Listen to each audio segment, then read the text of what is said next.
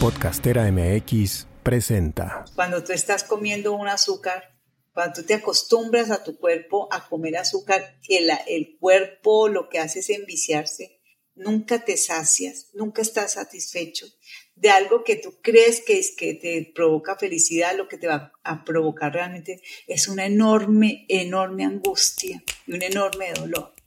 Entonces, esa es una trampa. La alimentación hedonista es una trampa completa. Te, te vende una felicidad que jamás te va a garantizar porque no tiene cómo garantizarla. Soy Angélica Íñiguez. Estás escuchando Corpus Sapiens, el podcast que va del cuerpo a la danza.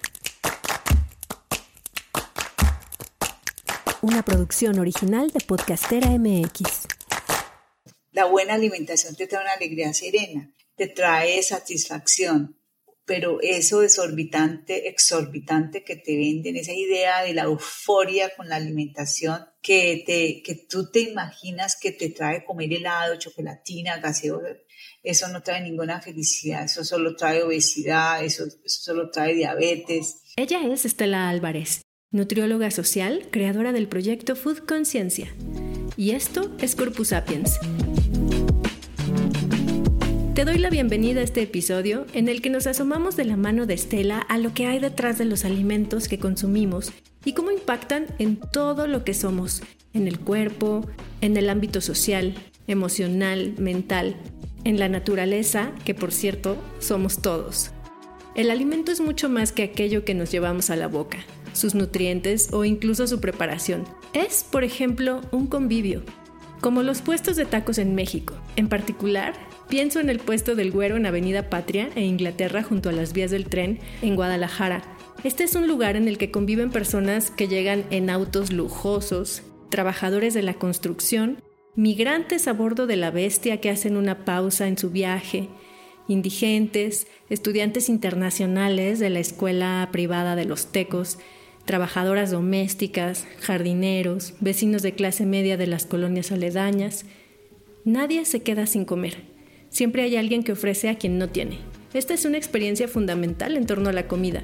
A la vez, la carne, su procedencia, el sufrimiento animal, la alimentación que tienen estos animales, los tratamientos hormonales y cómo influyen en nuestra salud. Stella nos contará sobre los mitos modernos de la alimentación que tienen profundas consecuencias físicas, psíquicas, políticas, éticas y ecológicas y posibles salidas a la crisis alimentaria que, aunque no queramos verla, está aquí en nuestro día a día. Y antes de irnos de lleno a la entrevista que tuve con Estela, ella desde Guadalajara, Colombia y yo desde Guadalajara, México, les quiero invitar a la función de danza contemporánea de la compañía Physical Momentum, que presenta Ten cuidado con lo que deseas. Una propuesta escénica que refleja un punto de vista en el que la humanidad ha creado un infierno a partir de sus propios pensamientos y se encuentra atrapada en ellos atravesando muros que sin embargo no los conducen a ninguna parte. Una obra visualmente impactante donde la arquitectura o escenografía tienen un papel importante. La dirección y la coreografía es de Francisco Córdoba, un artista escénico y educador de la danza mexicano que tiene un gran reconocimiento internacional. Ten cuidado con lo que deseas se presenta este 3 de noviembre a las 8 y media de la noche en la sala Plácido Domingo del Conjunto Santander de Artes Escénicas. Puedes comprar tus boletos en las taquillas físicas y también en www.conjuntosantander.com.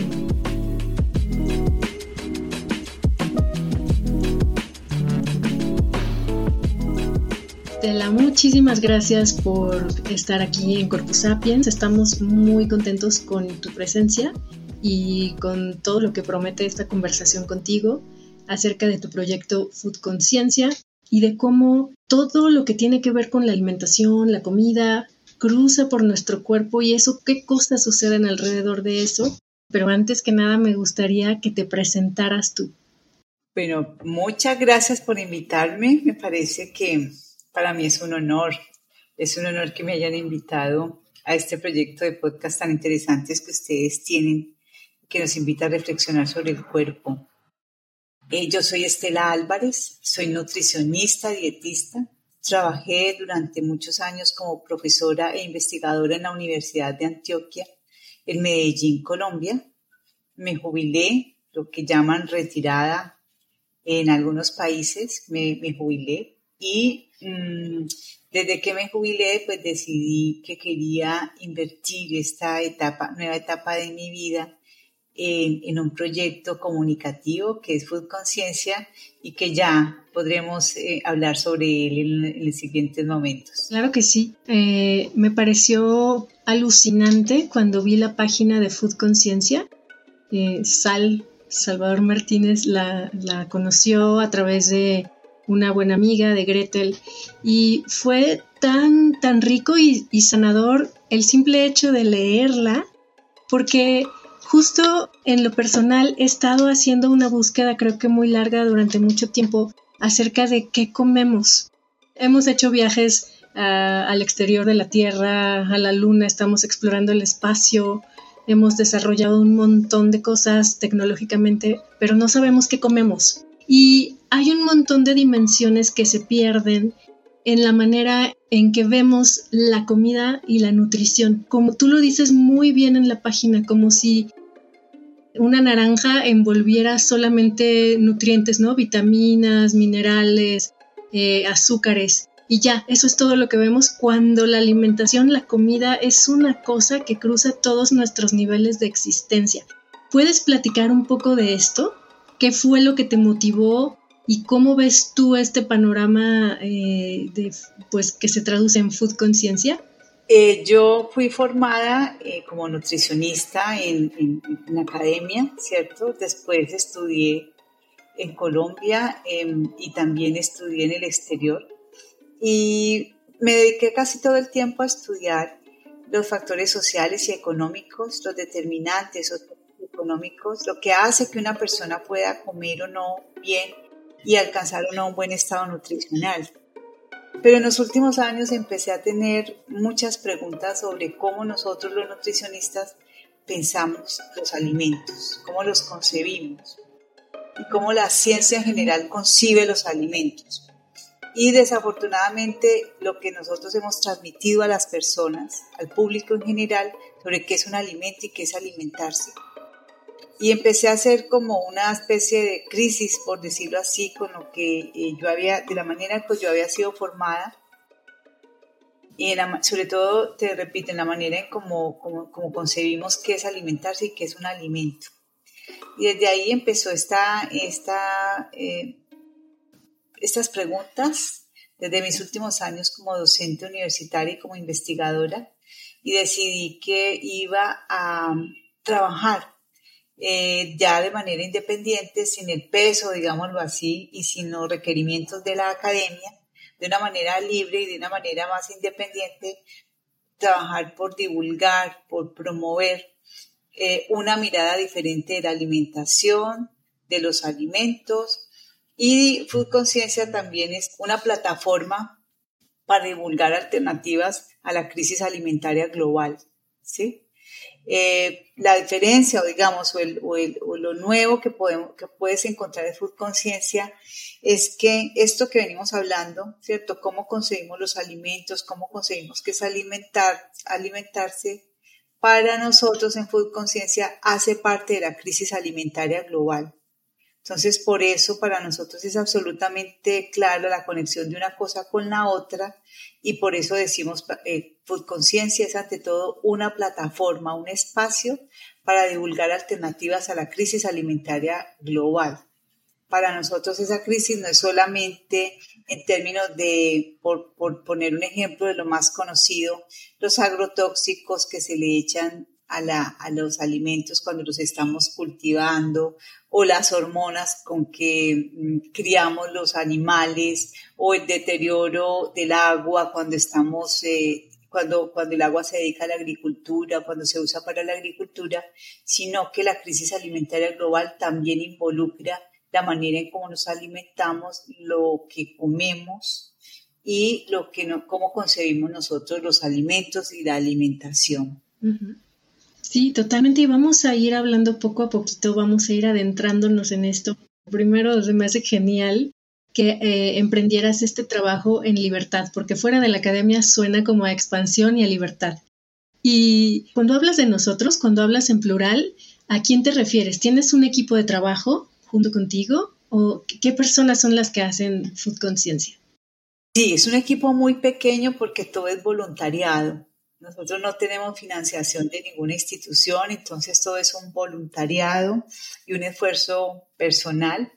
Eh, tenemos como equipo hasta este momento una persona que apoya lo que tiene que ver con las lecturas académicas que están detrás de nuestro trabajo, porque aunque no, no, no es lo que más eh, se muestra, para para cada cosa que nosotros decimos en Conciencia, tenemos que revisar muchísimos estudios, muchísimas investigaciones, muchísima gente que en la academia y fuera de ella está aportando conocimiento y está construyendo conocimiento.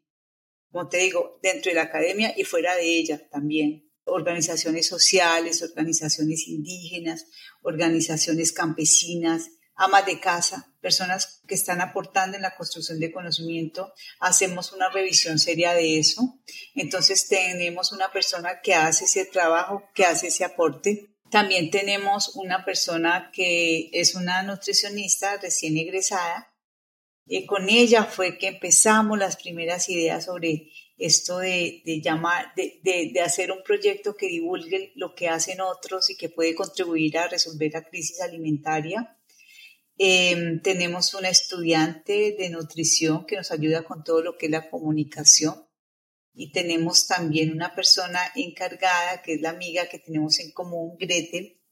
Ella está encargada de todo el soporte del sitio web y de la parte, digámoslo así, de diagramación, de, de las fotografías, de las imágenes. Ese es el pequeño equipo de voluntariado que tenemos. Me gustaría saber, eh, ya que estudiaste nutricionismo, dicen allá, ¿verdad? Acá decimos nutrición o... Nutrición y dietética se, llama nuestro programa aquí en Colombia. Nutrición y dietética, perfecto.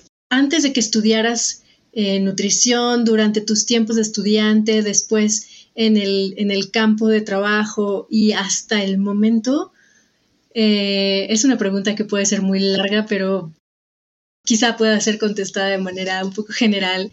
¿Cómo ha ido cambiando tu relación con tu propio cuerpo en la medida en que vas haciéndote justo consciente de todas estas realidades que cruzan la alimentación y la nutrición? Pregunta tan bella, porque creo que yo misma no, no había hecho esa conciencia. Em, lo que a mí me, me jaló siempre me, llamó la atención y lo que yo estuve concentrada desde que era una estudiante de nutrición, como te digo, de nutrición y dietética, si llamamos el pregrado aquí en Colombia.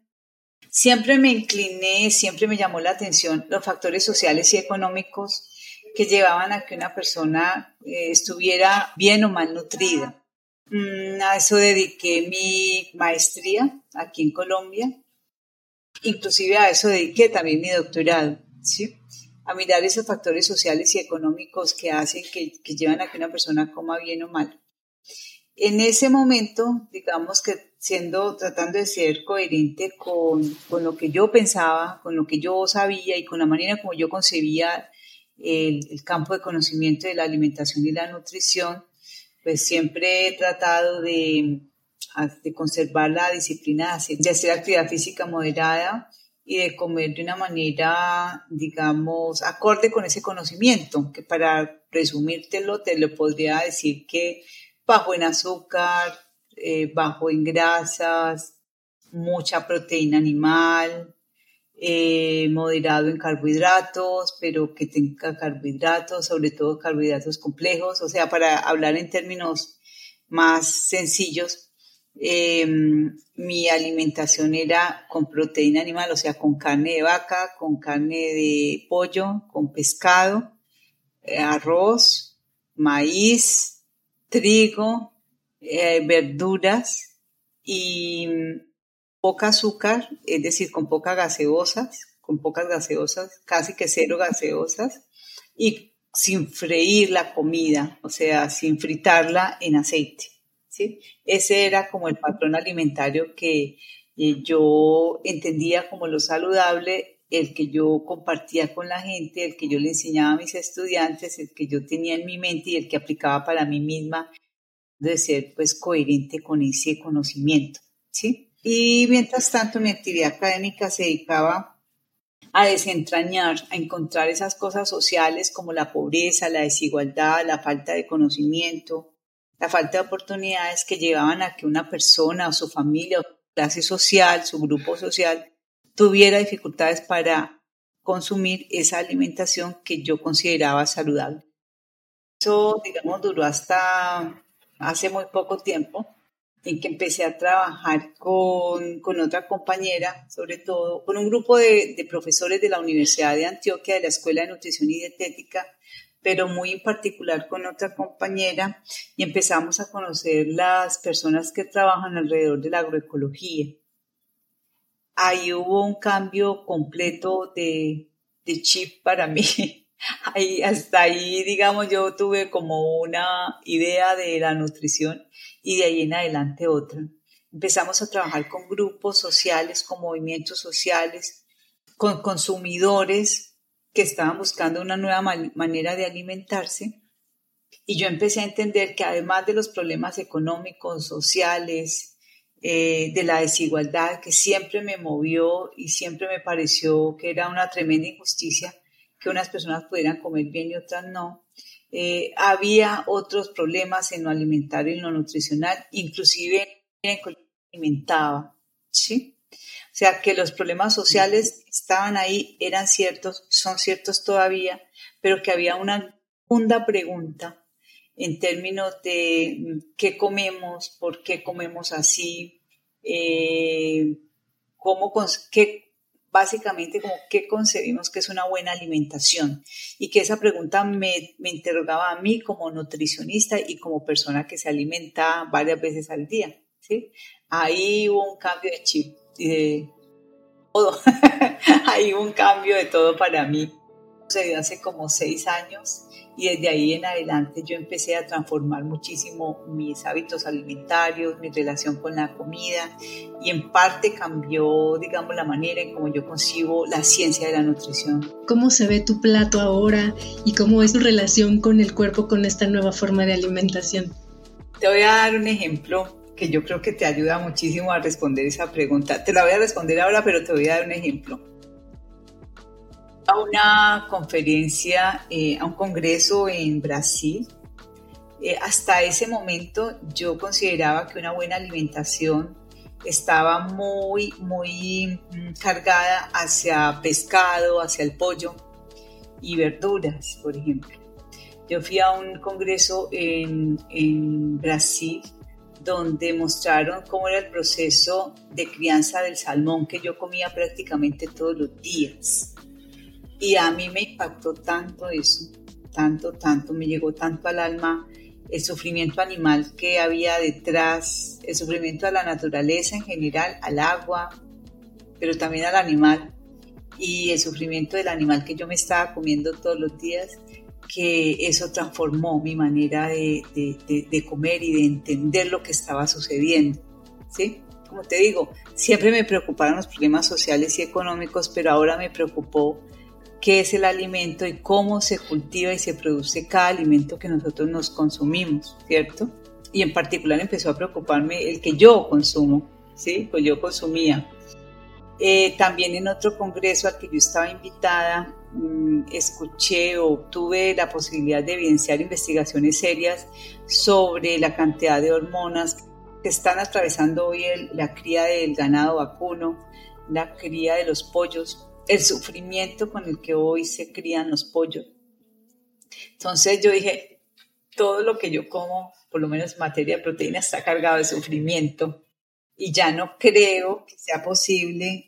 Cuando yo estaba estudiando en la universidad, siempre que hubo la pregunta de, bueno, ¿qué pasa si a un pollo cuando se le está criando o a una vaca cuando se le está criando se le aplican hormonas, se le aplican químicos? se le, eh, se le cambia por completo el tiempo de crianza y siempre la respuesta de mis profesores fueron, eso no pasa a la persona, ¿cierto? Eso no pasa, eso a, las personas no, se les, no les pasa nada con que, eso, con, que hagamos eso. Las hormonas aplicadas a las vacas no le, no le, no le llegan al ser humano que come esa carne de vaca.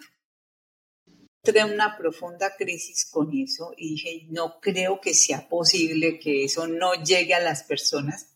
Y desde ahí, y lo digo pues claramente, yo soy vegetariana, no soy activista del vegetarianismo, no, no es esa mi, mi intención, pero desde ese momento sí soy vegetariana, no consumo pescados, no consumo carne de pollo, ni consumo carne de vaca, ni de cerdo.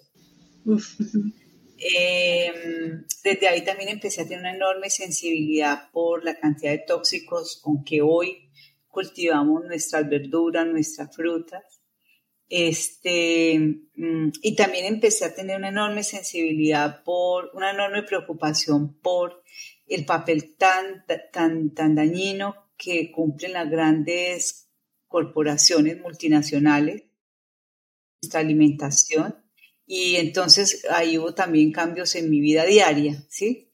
En relación a lo primero que te digo, la preocupación por la cantidad de tóxicos que hoy en día, con que hoy en día regamos eh, nuestras naranjas, nuestras mandarinas, nuestro, nuestro brócoli, nuestro tomate, eh, pues eh, trato, trato, no siempre para mí es posible, de consumir comida agroecológica, Sé que estamos en una transición en ese sentido, entonces trato de, que mi alimentación sea agroecológica, pero también entiendo los límites de las personas que están haciendo, que están intentando pasar a cultivar de manera agroecológica, que sé que no es fácil porque estuve muchos años, los años de mi académica como profesora universitaria e investigadora, tratando de entender cómo es que un pequeño agricultor se acomoda a una nueva manera de cultivar y no es fácil y tiene muchísimos retos.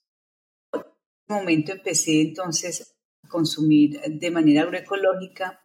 Después empecé a comprender el papel tan nefasto que cumplen los grandes supermercados como Walmart, como Carrefour, en Colombia decimos Carrefour. México igual. Sí, el papel nefasto que cumple Carrefour, que cumple Walmart, que cumplen las cadenas de supermercado. Aquí en Colombia son Jumbo, todas, el éxito, casi todas multinacionales. Eh, y empecé a hablar con los eh, pequeños agricultores, a investigar esa parte, cómo funcionaba, y entendí que, que es un sistema muy dañino para el medio ambiente, este de los grandes supermercados, y muy dañino para eh, un comercio justo, que es lo que necesitaríamos para construir un mundo en que la gente se pudiera alimentar mejor, todo el mundo. Entonces, eso también hizo mm, un cambio en mi vida y ahora compro solamente en pequeños mercados donde estoy, digamos, segura que le estoy comprando a un pequeño agricultor y no a un conglomerado que le compró a un precio injusto a un pequeño agricultor. Se me pone la piel chinita cuando te escucho hablar y también cuando estuve leyendo las trampas, que quisiera que enseguida platicáramos de eso, las trampas de la alimentación en la página de Food Conciencia, me cruzaron un montón de, emociones en el cuerpo, ¿no? Desde emociones que pueden sentir como eh, a partir de cosas terribles, como también muchas eh, cosas como muy esperanzadoras, ¿no? Y, creo que simplemente asomarte a la página de Food Conciencia y leer todo lo que tienes ahí a disposición y escuchar los pequeños podcasts también que nos compartes, es como quitarse de verdad un velo que de por sí creo que muchas personas ya tenemos tiempo quitándonos ese velo, ¿no? Y quisiera que, le platicaras a la audiencia de Corpus Sapiens acerca de lo que tú llamas las cinco trampas de la alimentación contemporánea, ¿no? Eh, no sé si, si quieras platicar, enumerar una por una o, lo que te parezca a ti más relevante. Años como profesora de la universidad, yo llegué a sentir que todo lo alimentario y lo nutricional era una trampa. ¿sí? Entonces hice un trabajo durante un año y medio eh, con una estudiante para eh, tratar de, de, encontrar una manera de contarle a la gente en qué consiste esa enorme trampa que, no es, que, que, son cinco, pero que a la hora del té son trampas muy entrelazadas. La primera trampa, lo voy a decir de una manera muy general, es la alimentación hedonista. ¿Qué quiere decir eso en palabras muy sencillas? Que nos han hecho pensar que cuando nos tomamos una bebida, por ejemplo, Coca-Cola, o cuando nos comemos un dulce que viene empacado, nosotros somos más felices. ¿Sí? nos han impulsado, nos han empujado a que sé feliz, come más, come dulce, come salado, come con estos conservantes y eres feliz y, estás dichoso, dichosa. Y tu vida va a ser plena de felicidad. Y esa es una enorme trampa porque eso ni trae más felicidad. La comida no da felicidad, como nos han tratado de, de, de vendernos la idea, ¿cierto? Si necesitas, es decir, yo quiero decirle a la gente, si estás en un proceso en que comes y comes y comes porque necesitas encontrar algo, no lo vas a encontrar en la comida. ¿sí? Ese algo no está ahí. Eh, la comida puede ser un vicio tan cruel, tan cruel como cualquier otra adicción. Entonces, para mí es muy, muy duro, para mí ha sido siempre muy duro ver, por ejemplo, la diabetes porque la diabetes es una trampa completa. Le dicen a la gente, se hablan de la diabetes con la, no con la que uno nace, sino la diabetes que uno adquiere y que cada vez adquirimos, adquieren más los niños, ¿cierto? Entonces te hacen, le hacen sentir a esa mamá y a ese niño que es feliz, que ahí está la felicidad. Entonces esa felicidad, como eso es insaciable, cuando tú estás comiendo un azúcar, cuando tú te acostumbras a tu cuerpo a comer azúcar, el, el cuerpo lo que hace es enviciarse, nunca te sacias, nunca estás satisfecho de algo que tú crees que, es, que te provoca felicidad, lo que te va a provocar realmente es una enorme, enorme angustia y un enorme dolor. Entonces, esa es una trampa. La alimentación hedonista es una trampa completa te, vende una felicidad que jamás te va a garantizar, porque no tiene cómo garantizarla. La alimentación no te trae eso. La alimentación te puede traer una, una alegría serena. La buena alimentación te trae una alegría serena, ¿cierto? Te trae satisfacción, pero eso desorbitante, exorbitante que te venden, esa idea de la euforia con la alimentación, que, te, que tú te imaginas que te trae comer helado, chocolatina, gaseosa, eso no trae ninguna felicidad, eso solo trae obesidad, eso, solo trae diabetes, eso solo trae que los riñones no son capaces de procesar esa carga tan, tan brutal de sal, de azúcar, y eso trae mucha tristeza, ¿sí?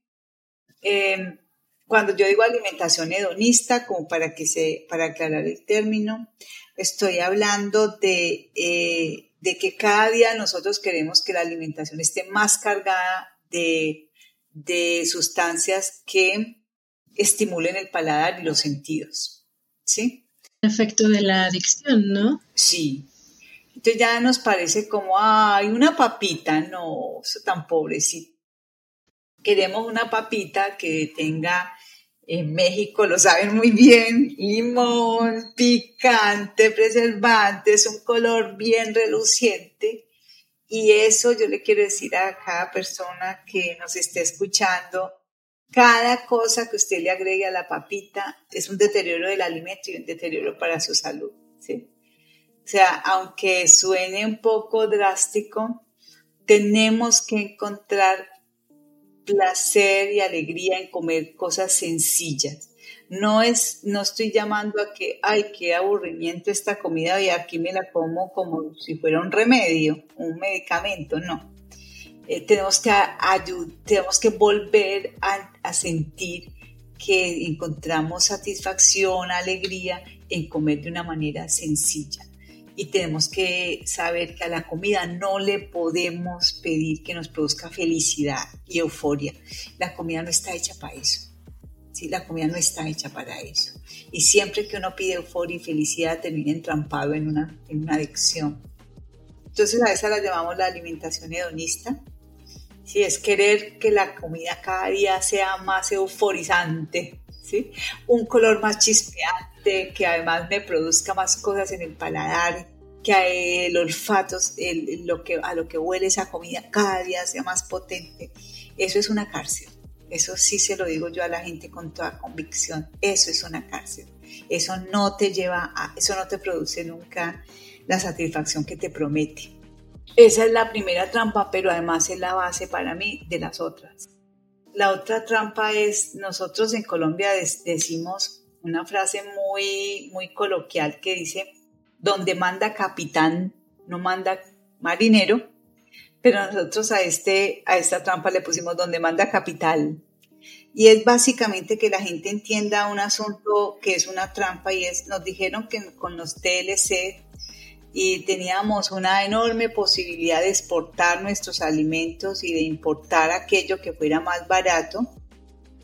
Y por esa vía nosotros, la mayoría de países de pobres o del sur, nosotros terminamos desmantelando nuestro sistema agrícola, terminamos arruinando nuestros campesinos, terminamos en las manos, esto es un poco complejo, pero a mí me interesa que la gente se dé cuenta. Hoy en día, cuando la gente se le pregunta qué es un TLC, cree que es vender alimentos y comprar otros que salen más baratos comprados, porque allá en el sitio donde los producen sale más barato. Eso puede ser una partecita, pero lo que yo quiero con este trabajo es que la gente entienda que hoy en día quien tiene en sus manos el comercio de alimentos son grandes potentados que especulan con los precios de los alimentos desde su computador. Algunos están en Chicago, pero otros están en Dubái, otros en Argentina, otros en Brasil, otros en México, otros en Colombia, otros en Estados Unidos, otros en Canadá. Son grandes potentados, grandes conglomerados que especulan con cuánto va a valer el trigo dentro de un año. Y entonces usted y yo, usted y yo que comemos todos los días una arepita o una tortilla, lo que estamos es absolutamente esclavizados de los intereses de unas multinacionales y de unos personajes oscuros que no vemos, que nunca nos dijeron que el TLC era para eso, pero que realmente ahí caímos, ¿cierto? Y hay cuatro empresas que son las llamadas ABCD, la más famosa para nosotros es Cargill, empresas absolutamente nefastas para todo lo que es el comercio de alimentos, porque especulan en las bolsas de valores de todos los mercados del mundo con el precio de lo que a usted y a mí nos puede costar la vida, ¿cierto? Que es la comida y que si en algún momento esta gente, su nivel de, de avaricia, ¿cierto? Porque son grandes conglomerados absolutamente multimillonarios, pero que controlan el transporte, los barcos, los trenes y controlan el precio de lo que vale el trigo dentro de un año, el maíz dentro de un año, los grandes cereales, sobre todo. Eh, ellos hoy en día controlan el precio de la carne de pollo, de la carne de vaca, controlan la leche, porque hoy en día la leche es un producto multinacional también, controlan también los tres grandes cereales que son la base de la alimentación en casi todo el mundo, que son el trigo, el maíz y el arroz. Entonces, em, lo que yo quiero es que la gente sepa que estamos en manos de unas personas muy peligrosas, ¿sí? muy peligrosas, que eso no fue tan sencillo ni tan bonito de que dejamos de cultivar aquí compramos algo más barato y ellos nos compran a nosotros. Eso nunca paró ahí, eso no paró ahí, eso no paró ahí. Esa es la trampa que nosotros llamamos donde manda capital. La tercera trampa es somos la naturaleza. Este asunto de somos la naturaleza es un poco más conocido porque la gente ya tiene mayor sensibilidad sobre la manera en cómo estamos cultivando nuestros alimentos, que es con agrotóxicos, con venenos que después pasan a nosotros, con una enorme cantidad de sufrimiento animal. Eh, pero lo que yo quería resaltar, lo que nosotros en el proyecto queríamos resaltar con esta trampa, es que nosotros no le estamos haciendo daño a la naturaleza cultivando los alimentos así, ¿cierto? Que la gran trampa es que nosotros nos hacemos daños a nosotros mismos. Es decir, cualquier manera, todo lo que nosotros decidamos de cómo criar un pollo, de cómo eh, criar una vaca, de cómo cultivar un brócoli, de cómo dedicar cierta parte de nuestra tierra a un cultivo como por ejemplo el aguacatejas, no es verdad que estamos dañando la naturaleza. Eso es una trampa pensar las cosas así, ¿sí? Ante todo, nosotros nos estamos dañando nosotros mismos porque nosotros somos naturaleza. Sea, la naturaleza no es una cosa por allá que yo veo, ay, allá la plantica, el río, el elefante, África, el terreno. No, la naturaleza soy yo, mi ser es natural. Y si yo, si los seres humanos decidimos cultivar nuestros alimentos así y después nos comemos esos alimentos, nosotros no le estamos haciendo daño solamente al pollo, a la vaca, al río, al elefante, a la naturaleza, a los árboles. Nosotros nos estamos dañando nosotros mismos. Me detona esta idea de la que hemos hablado en otros episodios también, de cómo es, sí, es una ilusión, es una fantasía creer que la tierra o la naturaleza es algo separado de nosotros, cuando cada vez eh, esto que, que, se ha oído desde hace mucho tiempo como en esferas espirituales de, de todos somos uno, todos somos uno, ahora la ciencia cada vez lo está dejando más claro y más evidente para todos, ¿no? Tú mencionas acerca de la microbiota, de cómo realmente estamos conectados intrínsecamente con la Tierra, de cómo somos pues las células de este planeta, ¿no? Entonces, obviamente que, que si le hacemos daño a algo de la naturaleza, entre comillas, pues no es más que escupir hacia arriba, nos va a caer a nosotros, ¿no? Sí, también lo de la microbiota me impactó mucho, lo, lo, lo leí, lo revisé mucho en, en, los últimos tiempos y me doy cuenta que definitivamente nos engañamos al creer que, que como que nosotros no necesitáramos, yo a veces siento que los seres humanos estamos en una fantasía, casi, casi que creemos que nosotros no somos naturaleza y que nosotros algún día vamos a comer pastillas ¿sí? Algún día nuestra alimentación va a ser artificial y resulta que nosotros somos tan naturaleza que tenemos una microbiota, o sea, somos los cuidadores, aunque no nos demos cuenta, de una cantidad de microbios, bacterias, virus, hongos que viven dentro de nosotros y sin los cuales no podemos vivir. Entonces nosotros al comer es que imagínate que una cosa que los seres humanos no sabemos es que con esa microbiota nacemos. La necesitamos tanto para vivir que con ella nacemos. Un recién nacido, en el momento en que del parto, nosotros em, captamos la, la, microbiota de nuestra madre. ¿sí? O sea que la microbiota la necesitamos para sobrevivir. ¿sí? Y creemos como que nos han vendido un poco el imaginario, algún día comeremos pastillas. Nunca va a pasar, porque nosotros necesitamos implementos, digámoslo así, o productos naturales que nos transmitan, fuera del todo lo que nos transmite un alimento, que también nos transmiten microbiota. Sin eso no podemos subsistir. ¿sí? Y necesitamos también que los alimentos nos transmitan el sol, la lluvia, el viento que los arropó, ¿sí? que los tocó, esa interconexión de nosotros con el alimento es imprescindible para nuestra naturaleza humana. Entonces, cuando nosotros decidimos cultivar mal, cultivar con, con venenos, eh, todo esto que hoy hacemos transgénicos, nosotros no, no, no estamos dañando solamente eh, esos alimentos o a esos animales que criamos a punta de hormonas, o que les dañamos su tiempo natural de crecimiento, nosotros nos estamos dañando nosotros mismos. Esa es la tercera trampa. Nosotros la llamamos somos naturaleza, porque somos naturaleza. La naturaleza no es una cosa que yo vea por allá aparte, yo soy naturaleza, todo ser humano es naturaleza. La otra trampa es la, diversifica, la, la diversidad fantasiosa. Es más fácil de entender nosotros, los seres humanos, somos los primates que más nutrientes necesitamos, ¿sí? Por nuestra evolución, por, el, el desarrollo cerebral que hemos tenido, nosotros necesitamos muchos nutrientes. Y resulta que nosotros porque estamos absolutamente entrampados en las manos de los intereses de las grandes multinacionales que transportan ciertos productos y de los supermercados que les interesa vender ciertos productos, cada vez nuestra dieta es más pobre, cada vez nuestro régimen alimentario es más pobre. eh, realmente, aunque hay cientos, cientos, miles de especies animales y vegetales que a lo largo de nuestra evolución nosotros hemos consumido y nos ha llevado al momento en que nos ha traído a este momento de la historia, cada día nosotros comemos menos cosas, ¿sí? Es decir, comemos menos alimentos, aunque en realidad cada día comamos más, más, más cosas, ¿sí?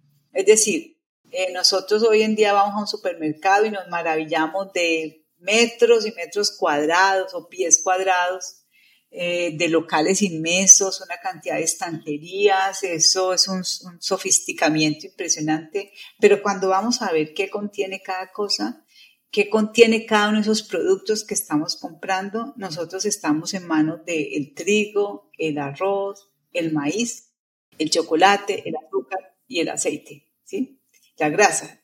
Eso no es una diversidad, eso es una diversidad fantasiosa. Vemos un poco de productos, pero cuando, cuando vamos a ver qué estamos dándole a nuestro cuerpo humano, realmente son muy pocos alimentos los que estamos consumiendo, a pesar de que nuestros países, Perú, México, todos nuestros países, Colombia, son muy diversos, muy ricos, el hecho de, que la comida nuestra haya acabado en manos de la especulación financiera de los dueños de los barcos que transportan los alimentos, de los dueños de los trenes que transportan los alimentos y de los supermercados, nosotros cada día empobrecemos más nuestra comida.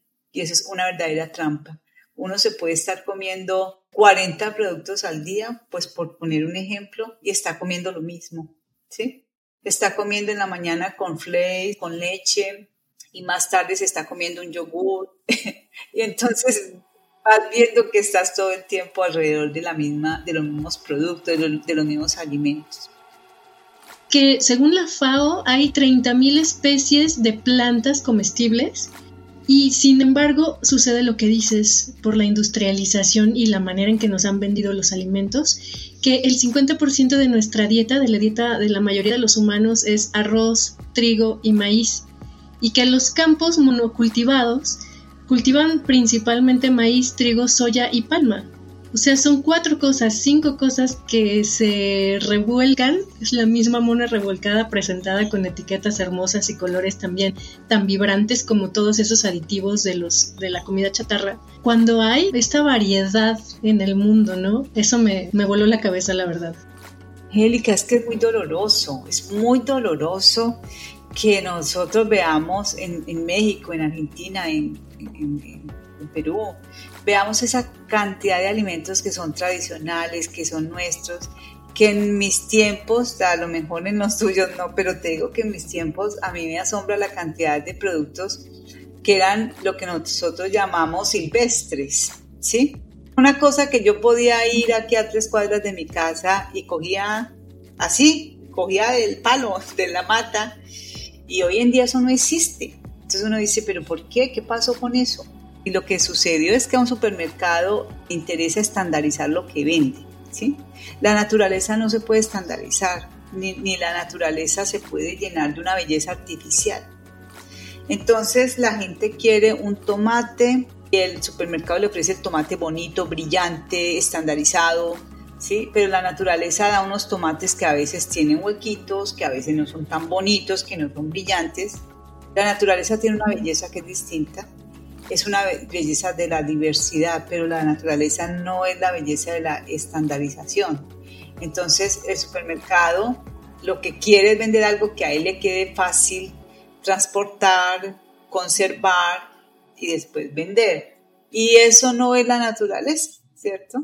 Eso no es lo natural. Entonces, por eso, porque mira lo que nos está pasando ahora con la crisis por la guerra eh, en Rusia, entre Rusia y la OTAN, y es que el trigo que viene de Ucrania ya nos va a, poner en hambruna a todo el mundo. Y nadie se pregunta, ¿cómo así que el trigo venía de Ucrania cuando en mi región, en Colombia, teníamos varias zonas de trigo y con los TLC, con Estados Unidos, acabaron? Sí, nuestros países acabaron con nuestro trigo nativo. ¿Qué comemos hoy en día? Un trigo de Ucrania, que es un solo tipo de trigo, cuando en Colombia, y estoy segura que en México, en otros países latinoamericanos, nosotros teníamos no solamente el trigo, la oportunidad de, entrevistar a una, una, persona comprometida con estos problemas de la alimentación, me decía, en Colombia hay al menos ocho tipos de trigo nativos. ¿Imaginas cuántos maíces? No me quiero ni imaginar cuántos tipos de maíz hay en, en México, ¿sí? No me lo quiero ni imaginar porque he visto unas mazorcas de unos colores rarísimos que yo pensé, me mandó una amiga unas fotos de unas mazorcas mexicanas y yo pensé que era de verdad que me estaba mostrando una colección como de perlas de diferentes colores porque yo no atinaba a creer que un solo, una sola mazorca tuviera esa variedad de colores. Entonces, ¿cómo así que acabamos en manos de Ucrania para que nos venda un solo tipo de trigo y nosotros ya no tenemos nuestros trigos nativos.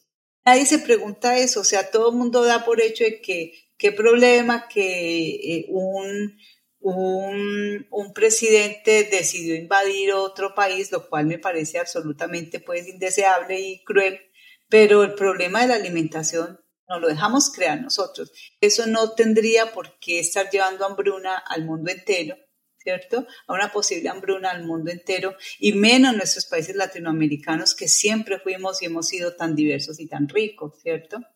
Otra cosa que quería aclarar aquí es que no solamente estamos en manos de tres productos y ya lo vimos producido por, por tres o cuatro países, los países desarrollados, sino que estamos en manos de un solo trigo, ¿sí? De un solo maíz.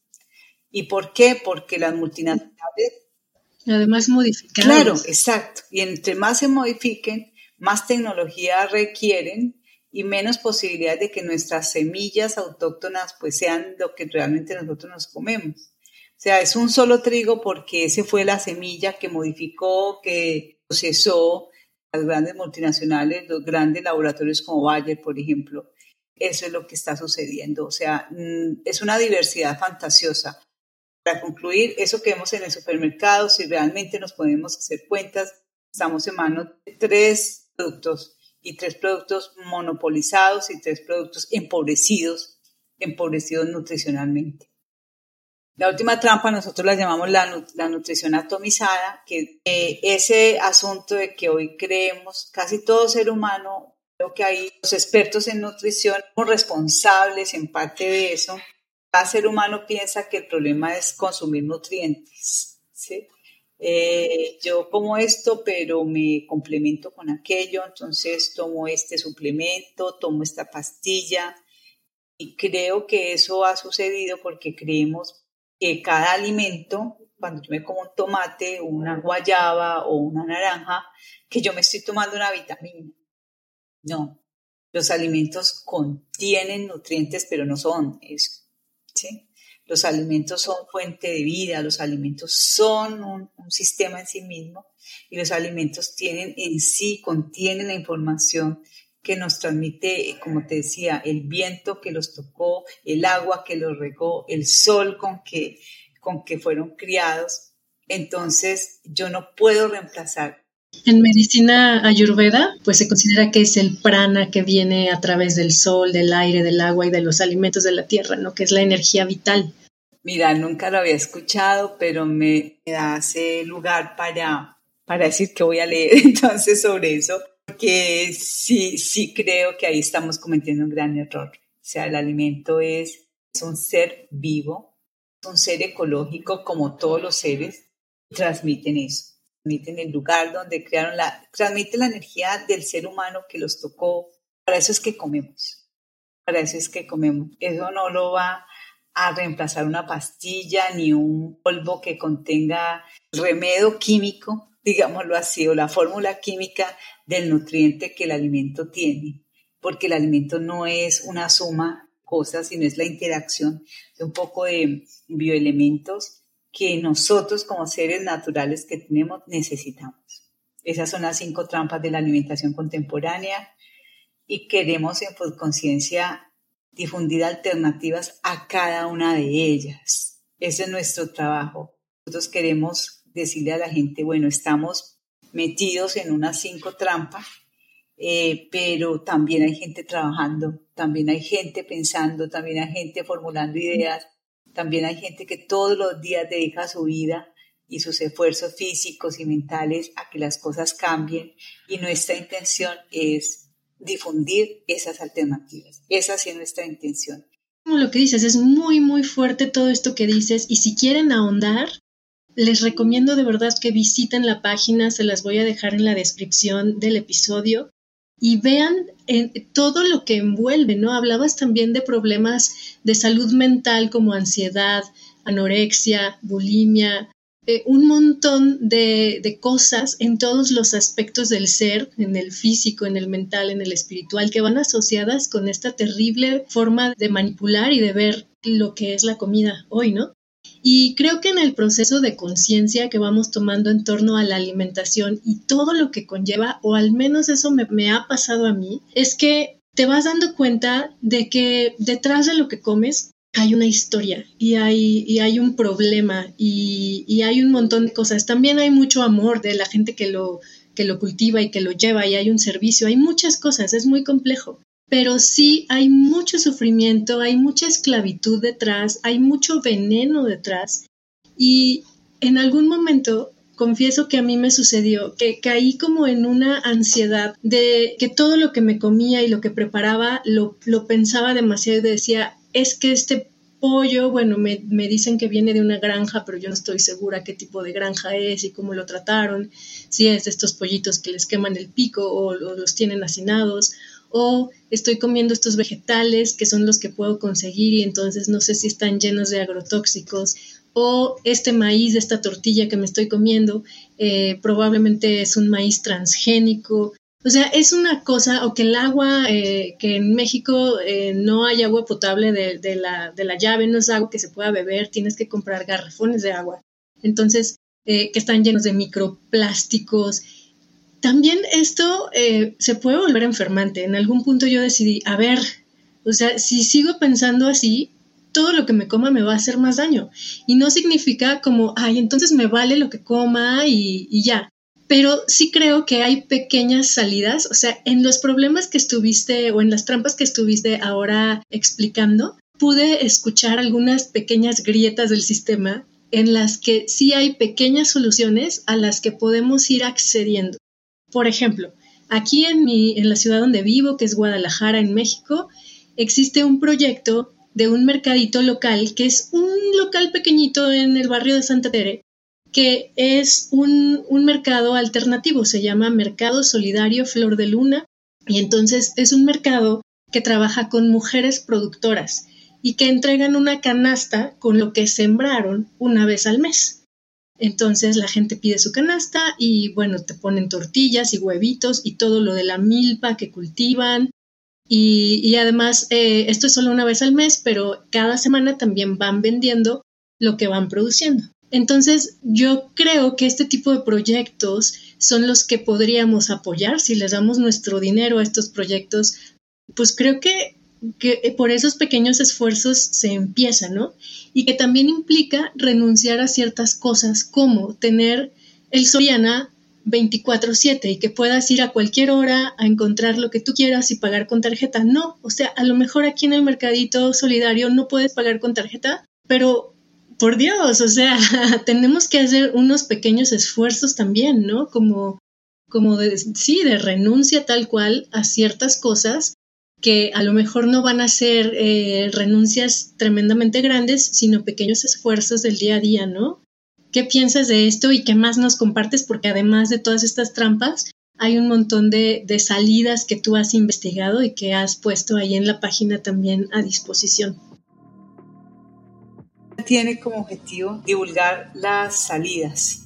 Queremos ser ante todo unos portadores de nuevas ideas, de posibilidad, de esperanza, porque cuando uno solamente transmite el problema, eso es importante, o sea, cuando una persona alerta sobre un problema, está cumpliendo una función social bien importante. Pero nosotros queremos, además del problema, difundir una, una esperanza porque de verdad que hay mucha gente trabajando en muchos frentes para resolver la crisis alimentaria global Eh, yo creo que lo que tú dices es absolutamente cierto. Hay que encontrar un punto en que no, no nos desesperemos, no creamos que es que no se puede comer nada, no, eh, y que nos enfoquemos nosotros mismos o nos pongamos nosotros mismos en posición de transición. ¿sí? Lo que tenemos es que tener claro que no vamos a tener producción agroecológica todos los alimentos de un momento para otro, eso no va a pasar pero sí yo puedo pensar en que yo como ciudadana, yo puedo plantearme en transición. ¿En transición en qué sentido? Hay gente que está produciendo agroecológicamente, no todo, cierto, no todo se puede, pero yo puedo comprarle a esas personas.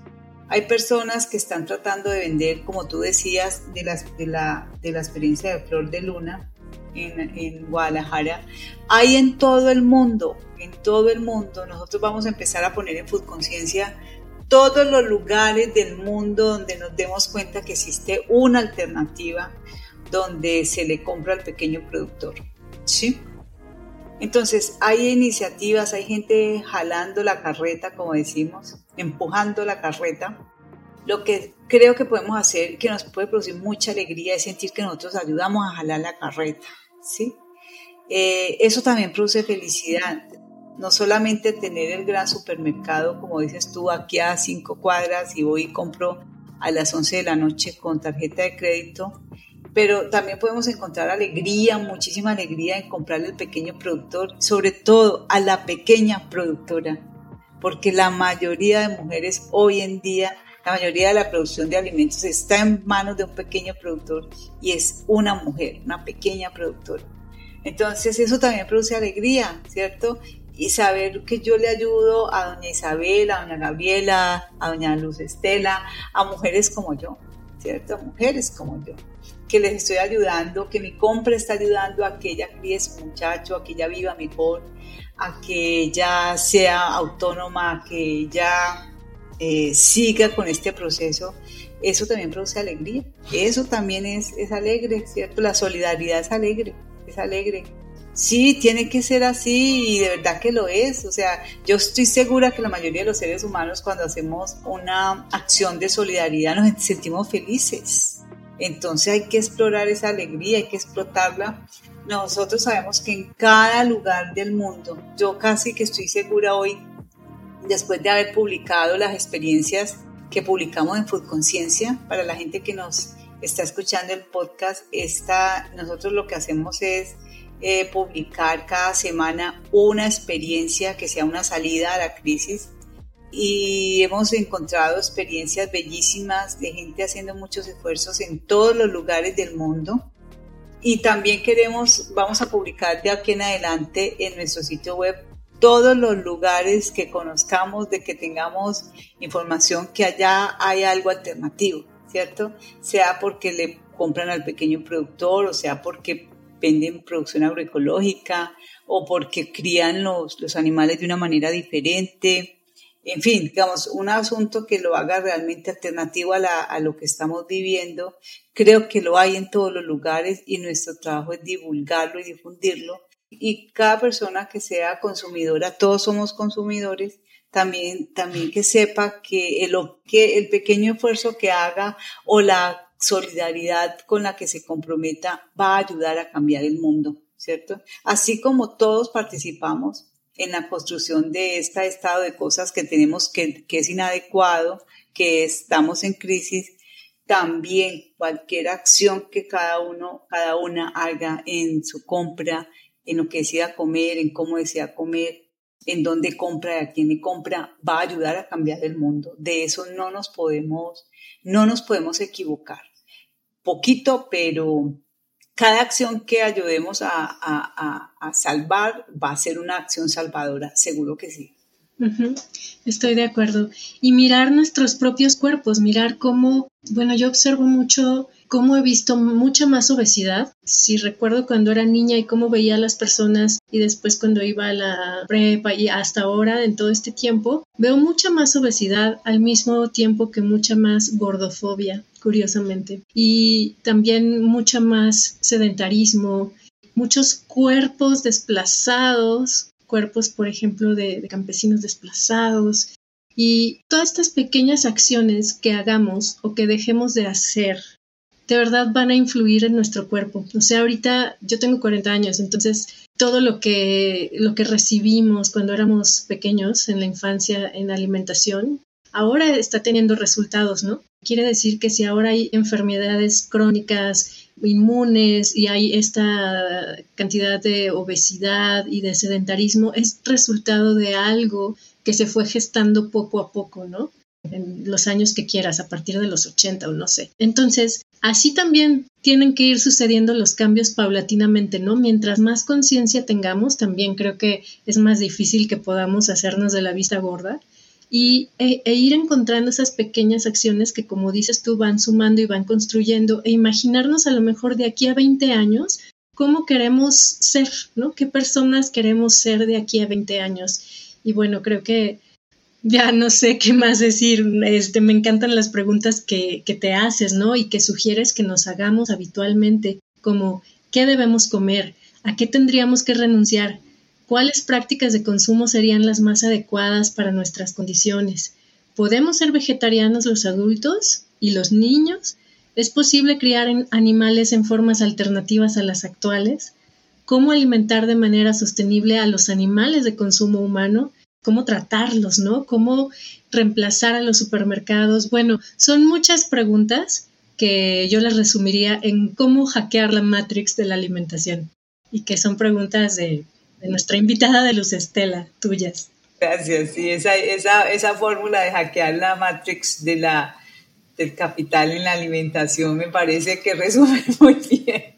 Yo no me la hubiera podido imaginar porque es una fórmula para gente más joven que yo, pero, pero la entiendo y me gusta. Creo que, creo que hace clic total con lo que estamos pensando. Sí, en toda la temporada hemos hablado de cómo hackear la Matrix de diferentes maneras. Bueno, Estela, ¿algún, algún último comentario? ¿Con qué te gustaría cerrar? Agradecerte por este espacio, invitar a, la audiencia, a tu audiencia, eh, a que consulte nuestro sitio web, eh, www.foodconciencia.com. Ahí van a encontrar salidas que hemos encontrado alrededor del mundo, o sea, donde nos digan que hay una buena idea, que hay gente trabajando cosas interesantes, las buscamos y las entrevistamos para que nos cuenten lo que hacen. Eh, estamos organizando unos foros, digamos, para poder profundizar en algunos temas de una manera mucho más que esté trabajando un tema en particular, entonces nos permite profundizar.